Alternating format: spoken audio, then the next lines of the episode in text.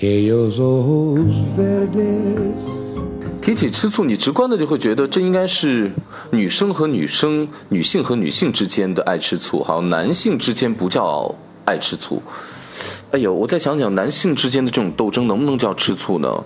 或者说为抢一个女生，一个很漂亮的女生，也算吧，应该是。但是如果在呃我的印象当中，就盘点一些就是特别有名的吃醋的例子的时候呢，我首先想到的就是林徽因和冰心。呃，可能很多人就不会把他们两个，因为不同气质的人嘛，冰心是属于那种。呃，文艺，但是呢，又有一些风骨，同时呢，就是那种女教师的那种感觉。那林徽林徽因是一个大名媛，她是一个大才女，呃，有很多的风流佳话，她爱浪漫，她接受一切新来的事物。你感觉林徽因好像是走在那种时尚界的名媛界的，而冰心代表的那一派，似乎是。他们觉得很学院派的那种感觉，就两个人气质不搭。但是如果我不说的话，可能你不知道他们俩曾经是很好很好的朋友，对。但是后来他们也经过了这么一个吃醋的事件之后呢，两个人就彻底撕开了。之后呢，就老死不相往来了。呃，他们俩本来是好闺蜜，但是你知道，两个知识女青年之间啊，就他们就会存在一个问题，就是喜欢斗嘴，就是。或者说嘴和心不合吧，就是表面上好像关系还不错，都是属于这个层面的，这个朋友圈也经常交集在一起，但实际上两个人内心谁也不服谁。比如林徽因说：“我长得美，你看这帮男人。”是吧？都在追随我。然后冰心说：“你显得很没有品位，是吧？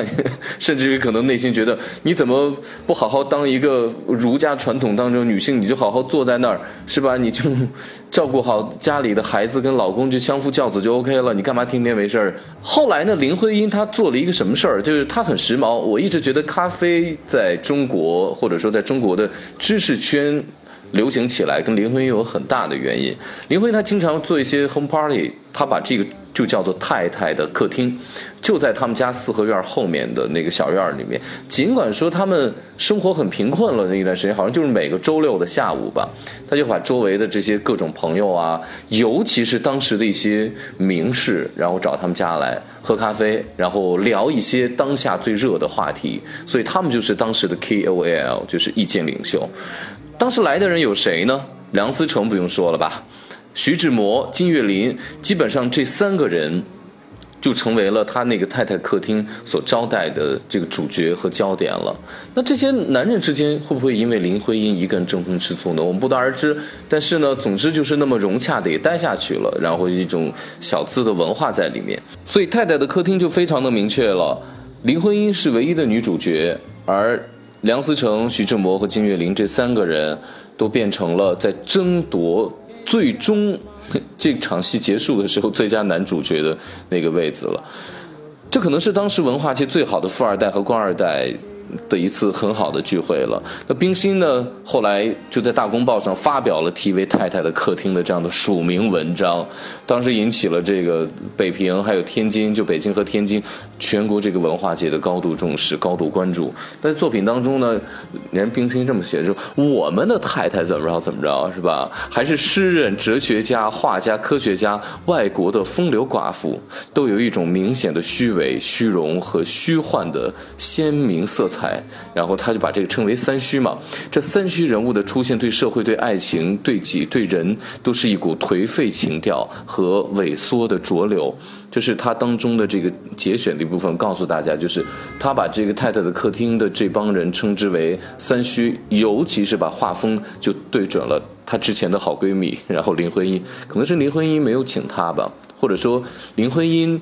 身边的帅哥才子啊，太多了。后来林徽因刚好就知道这事儿嘛，从山西人考古回来，就直接送了这个冰心一大桶宁化府的老陈醋，完了就没有下文了。他们俩就几乎就老死不相往来了。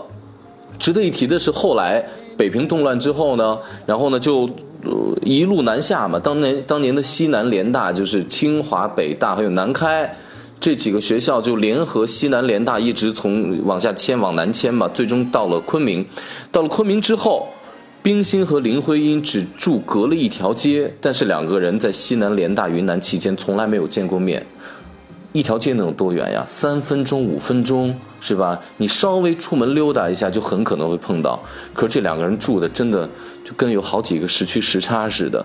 这就是我觉得一个特别有意思的女人和女人之间，而且是知识女人之间的、知识女性之间的吃醋的故事，非吃不可。我是韩飞。